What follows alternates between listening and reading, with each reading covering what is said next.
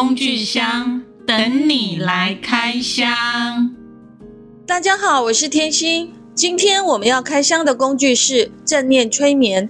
正念催眠呢，是一种通过引导、建议和暗示，让人意识移转的方式。它可以帮助人们深入心灵的探索和疗愈。今天我们邀请如春老师来与我们一起分享他的经验和观点。卢春好，好高兴你今天可以来参加心灵工具箱。今天我们想要请卢春来跟我们分享什么是正念催眠。首先，我请卢春简单的自我介绍一下。好，天心好，很高兴来参加心灵工具箱这个节目。我是毕业于宗教所，现在就是从事正念跟催眠师的培训的工作，同时也有一些。疗愈的工作比较会强调的是疗愈的愈是教育的育，因为它就包含了学习的这个部分。可以请教一下卢春，就是什么是正念催眠，跟一般的催眠有什么不一样吗？现在在坊间，其实催眠有很多的派别，每一个派别它都会希望它有一个跟其他催眠的派别不同的地方。所以我们会看到存在催眠啊，或者是像我们正念催眠等等。比较简单的说一下，就是正念催眠师成为正念催眠师，他本身必须要具备正念的学习。什么是正念呢？正念是一个觉知当下不断的练习的过程。其实那个正念的正是就是 ing 现在进行式。就等于当下的意思，对不对？对，时时刻刻的觉察当下，觉知当下。学习正念有什么好处呢？这跟催眠是如何可以连接在一起呢？学习正念最大的好处，应该是可以帮助我们很快的回到具有幸福感的生活。如果正念长期的练习，它会变成是我们一种生活的态度，或者是我们的体质，在面对困难的时候，面对痛苦的时候。很快的，我们会有复原力，我们的弹性会很好，就会恢复到一个比较有安全感的状态底下。正念对于这种情绪啊，或者是精神上的这部分有没有帮助呢？它最大的帮助就是情绪啊，但是你说的精神上指的是？比如说有躁郁症、忧郁症这个部分的话，它是不是也能帮助我们可以拉回到当下呢？这个确实是要经过学习的。譬如说忧郁症，只要是第二次复发以上的，其实现在已经有研究出来了，它的效果跟服用药物是是一样的，而且三分之二可以防止它再一次复发。正念的练习的话，有没有什么样的撇步，或者是有什么样的步骤吗？当我们理解它的原理，我们知道它的练习的方式，在生活当中无时无刻都可以练习。可不可以就是简单的教一个正念最基本的，然后让我们在日常生活当中可以透过正念这样的练习，让我们随时都可以回到当下。最基本的，比如说三分钟的观察呼吸，就是保持一个好的姿势，然后感觉双脚平踩在地上。感觉脚跟大地的接触，感觉自己臀部在椅子上或者是站立的时候，大腿的感觉，感觉自己的脊椎是摆正的，不需要用力，只是要知道，然后把头摆正，一个好的庄严的姿势，再把注意力拉回到自己的呼吸上面。你可能做个五个呼吸，这样整个过程就是大概是三分钟。从你的身体的感觉回到呼吸上面，再回到身体，再回到跟这个空间、空间的声音啊，空间其他的人事物，知道我们与它共在，这是最简单三分钟的方式。听起来好像也还蛮容易的，只要记得就好了。因为一般人就很容易就忘记，尤其人在情绪当中，如果能透过这三分钟呼吸的调匀，然后再加上跟身体的对话，去感觉身体跟环境的这个部分，好像就可以慢慢的从那个情绪当中先转换个情境，然后回到当下，是这样子的感觉吗？应该是说，先觉察自己的身体会稳定下来，但是要知道啊，我们身体的化学反应，根据研究是九十秒，这九十秒它的化学反应会跑完，那接下来就是我们的回应了，而不是惯性的反应。正念对于压力啊，还有对我们的身心健康有什么样的帮助吗？正念最开始引入台湾的时候，其实做的就是压力的减低。我们现代人一般压力都很大，压力会造成我们自律神经失调，最后会让我们的健康就受损。所以在正念里面，它其实调整也包含了自律神经的部分，尤其是活化副交感神经。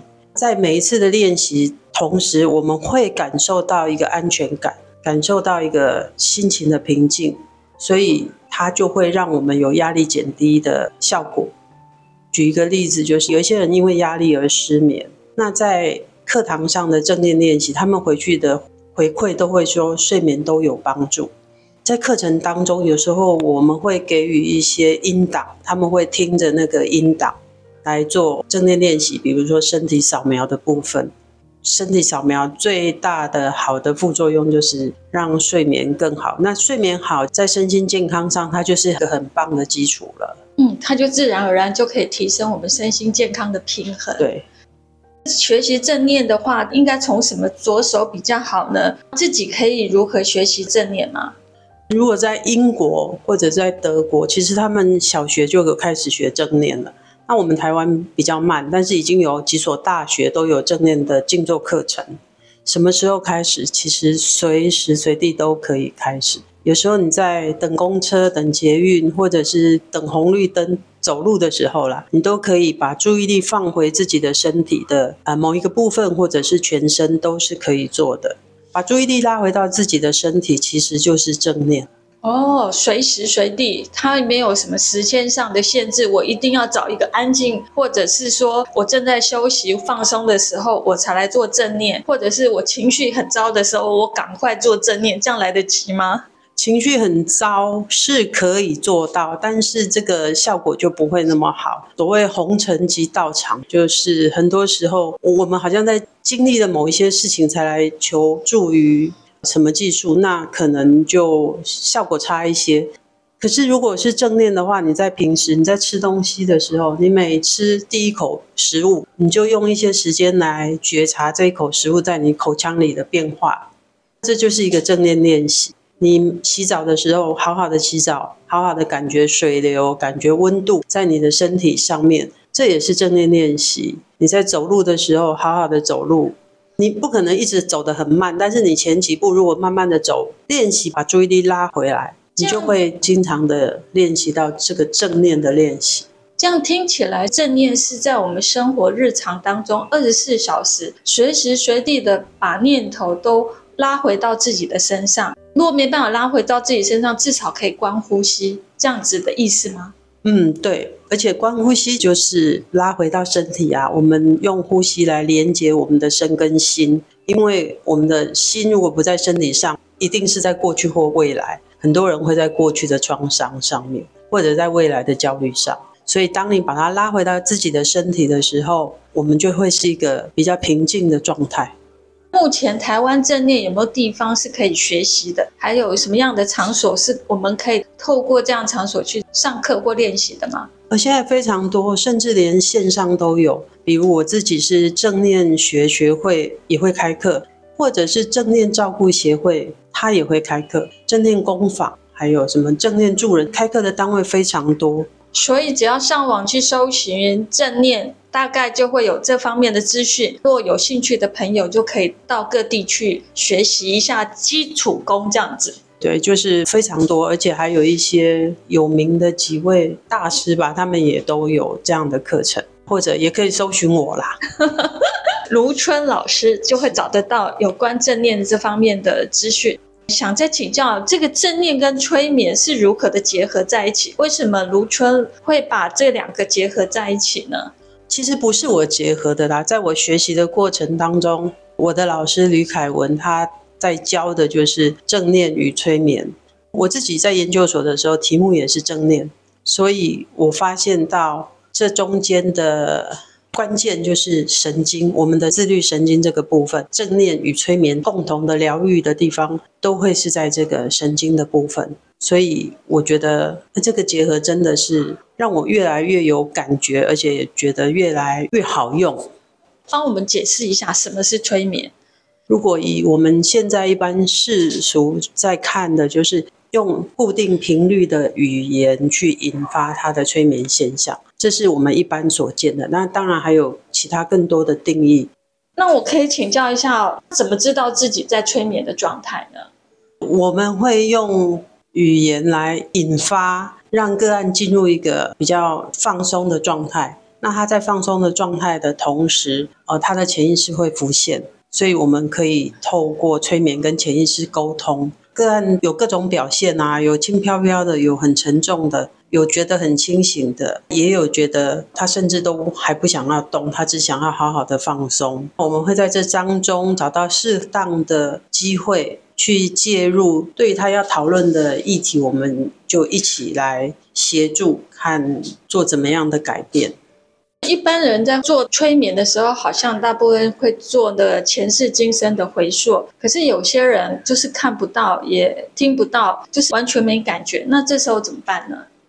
呃，一般我们都会建议是四次啊。当然，很好的是有人第一次他就可以完全的经历，那有人在第一次他确实可能是信任感不够，也有可能对于自己的议题他还不敢面对，所以他也没有办法。再不然，就是因为催眠其实是一个天赋，就像会唱歌一样，有人唱的特别好，有人就要练习。催眠也是一样，有一些人他特别好，有一些人他透过练习，他也会得到很快速的，而且比较深的催眠状态，他都可以做得到。我个人的经验是，我有一次给如春催眠的时候，他的声音真的那个频率，就是会让你这样昏昏欲睡，听得到好像又听不到，然后你人就很快整个就放松了。可是那个好像如梦似幻，你的意识还是清楚的。可是他真的就在潜意识跟意识当中这边飘来飘去的，重要是你自己当下好像如何选择是可以的。是的。他并不是说真的好像我完全不省人事，可以随意让别人摆弄的这个状态。是的，完全就是这样。对，所以我觉得这是蛮有趣的一个经验，所以今天特别邀请卢春来分享一下这个正念催眠。这个催眠对我们在身心放松，对我个人真的觉得是有得到帮助的。然后想要问一下哦，像催眠对我们身心最大的帮助是什么？有没有什么例子可以跟我们分享一下？好，那我举一个例子，就是通常我们会说我们做的是催眠教练啊。比较不会说是疗愈、治愈的愈，但是我们会说疗愈是教育的育、培育的育。所以我有一个经验是，对方他刚好是焦虑症发作，就是比较急的。他来做催眠，他要求做的是前世，因为他跟某一位医师有一个过节，非常的担心自己会因为那次的检测造成癌症的引发。所以他确实要要求我做前世，在做前世的时候，他看到他跟医师在前世其实他们是父女关系，所以他当下他就放了很大的心，他觉得我的父亲他不会害我，因为他发现他们是好的父女关系，所以他那一次的比较急性的焦虑就放松了，而且因为透过催眠的引导，他本来就可以让身心更放松，所以他在回去之后。过了一个多礼拜吧，他又开始有一点发作，所以他又来找我。那一次本来是要做前世，想要再做一次，可是很自然的，他就跑到未来去了。他在未来的时候，他看到他生了第二个小孩，这是他期待的，因为他也害怕自己引发癌症，然后不能生小孩，然后没有办法照顾现在的孩子。但是在催眠当中，他看到他自己未来。生了第二个小孩，而且他的感受是很真实的，因为他抱着那个孩子的重量，他非常的清楚，然后他也就放下心来，所以他就没有再来找我了。但是他私底下谢谢过我几次，真的，他后来真的就生了第二个小孩。那整个过程大概是两年，这样听起来蛮圆满的，就是内在挂碍的事情会透可以透过催眠就这样子都抚平了，就是心中的挂碍可以这样放下了。什么人适合做催眠呢？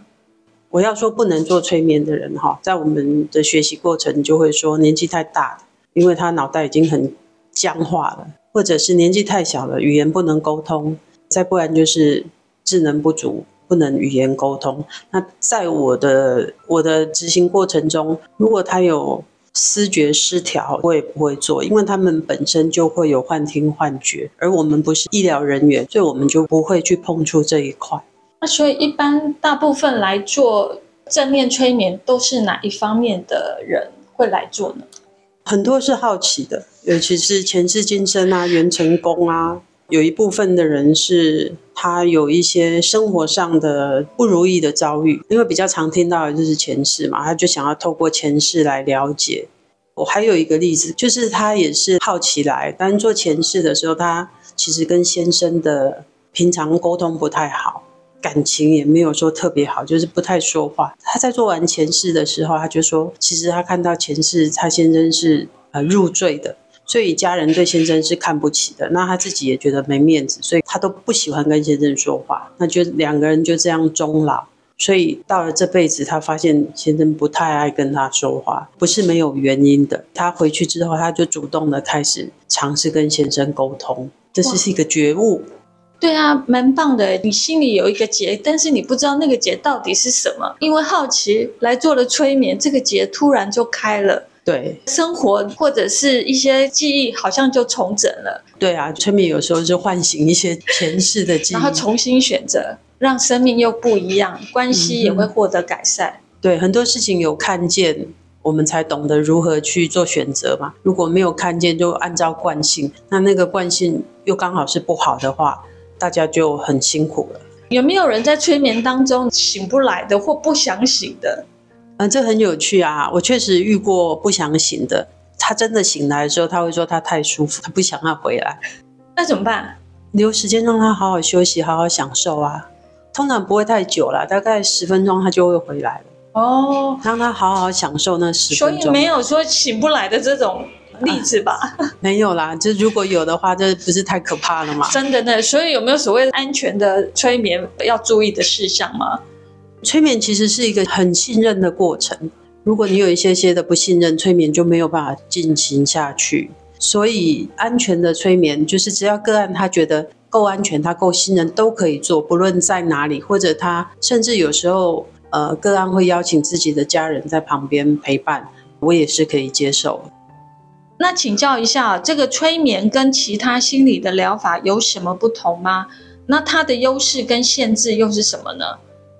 呃，我必须说哈，因为心理疗法各门各派，我没有完全的涉猎，所以我也不能去说什么。但是它的优势是比较快速的跟潜意识沟通，因为你愿意在我的面前放松你的全身，然后你愿意让你的潜意识打开，所以有一些事情就真的是比较快速的。关于限制的部分，我们比较会说自己是一个教练，就是可能过去有一些障碍困难，我们可以帮助。来协助处理，而催眠其实也是一种想象啊，哈，可是是很真实的想象，来帮助完成自己的期待。而这部分会比较就是教练的方式，不会说治疗，我们不说治疗。所以你刚刚说到的其他心理的治疗，我就没有要加以去说明它。请教一下，如果他生命中有一些议题，想要透过催眠这个工具来厘清这个部分的话，卢春这边有没有什么样的建议？以过去的经验，我会建议就是最少来四次，这听起来很多了哈，但是有可能在第一、第二次的时候，一个是催眠深度可能不够。可能是信任感的建立、亲和感的建立等等，就是要真的面对他才知道。如果是这样，你来一次你就没有来了，这事情就真的就不了了之。那你就得另外去找咨商师之类的嘛，哈，或者是其他的疗愈方式。所以，如果是单纯就催眠来说，我觉得四次然后来打个分数，你觉得你应不应该再来？这是对自己也比较有帮助的。那为什么你讲的是四次，不是两次，也不是六次？这是很多数人来统计的，因为有的人真的他一次两次他就知道了，但是还是有人一次两次他还感受不到。所以你最基本的建议是四次的一个疗程，比较能完全清楚自己生命需要厘清的议题。对，以这样的方式，那当然会改变嘛。我们是当下的情况而定，嗯，但是整体来说，建议我就会这样说：不要以为催眠像仙丹一样神奇的，吃了一次就什么都好了。这样对，就像你讲，第一个信任感很重要。如果我不信任你，我也在摸索，我本身这个天赋可能也还没被开启或被启动，它需要一点时间。对对，因为人要放松，以现代人来讲是不容易的，是，对不对？是，可能在这样子的疗程，慢慢的去走进自己内在最深层的议题，若被看见的，就有不同的选择。对。再请教一下，如果我学习催眠这个工具的话，我可不可以自我催眠呢？嗯，当然可以啊。有没有什么例子，或者是用什么样的方式呢？呃，其实以前我是个很害羞的人，但是在学习催眠之后，我觉得不管我是当初在学校做报告，或者上台成为讲师，都是因为正念跟催眠给我自己很大的帮助。这就是我的自我催眠，因为我也经常的。让自己在一个安全感的状态下，然后知道我其实是可以的，我只是太紧张，所以我也会有一些些的关于紧张的冥想的方法。那其实就是一个自我的催眠。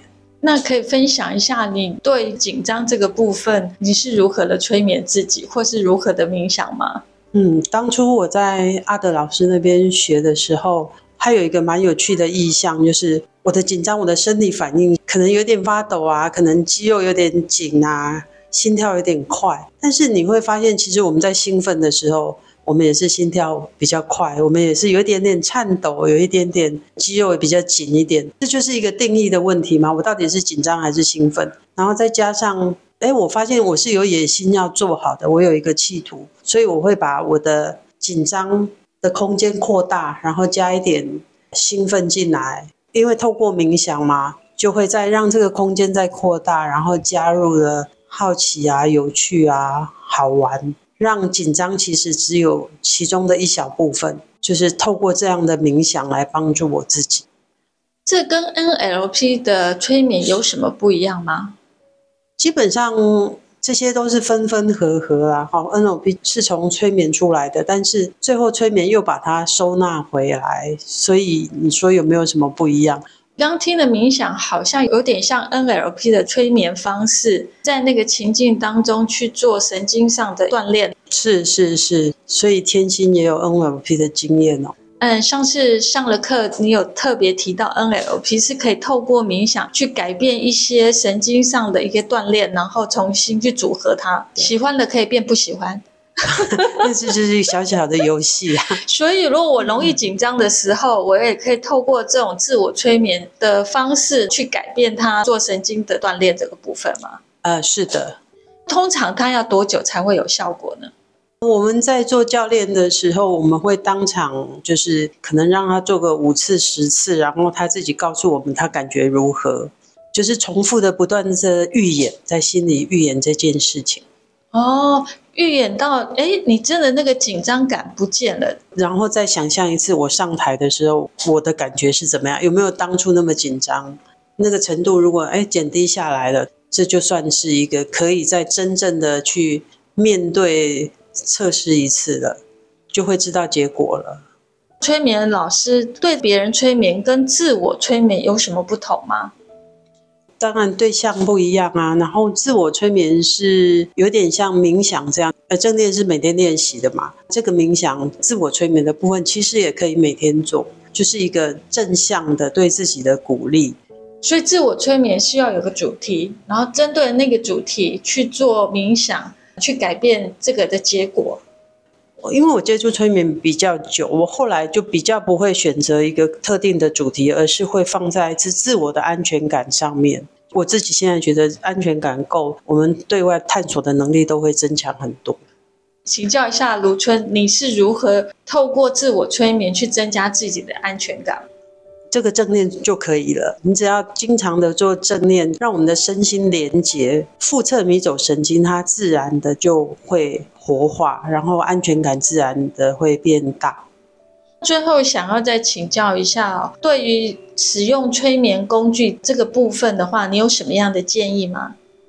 如果在我正念催眠的这个部分，在催眠做完了，我会期待来访者他回去之后也可以做正念的自我练习，因为来催眠其实是一个对于过去旧有的信念一种松动，然后回去继续的做练习才能够维持，要不然呢我们很容易就跑回到惯性。跑回到旧有的习惯、旧有的信念上，其实困扰就还会在。所以，当我们拥有一个新视角的时候，我们要继续的去维持嘛。所以，让正念来做一个免疫力的训练，让自己可以一直维持在觉醒的状态，或者是走在新的路上。今天非常谢谢卢春老师给我们这么多的建议，还有让我们更清楚什么是正念催眠，也厘清了一些。因为以前我认为的正念，好像是觉得是好的念头才叫正念，所以今天又更清楚了什么叫做正念。非常感谢卢春今天来参加我们心灵工具箱的录音。好，谢谢天心，也谢谢各位听众，然后谢谢心灵工具箱，祝福这个心灵工具箱拥有广大的听众收听，这样，谢谢，谢谢，感谢如春今天的分享，让我们更清楚什么是正念催眠。感谢大家的收听，也感谢各位听众的支持和订阅，我们将带来更多有关心灵工具精彩的分享，谢谢。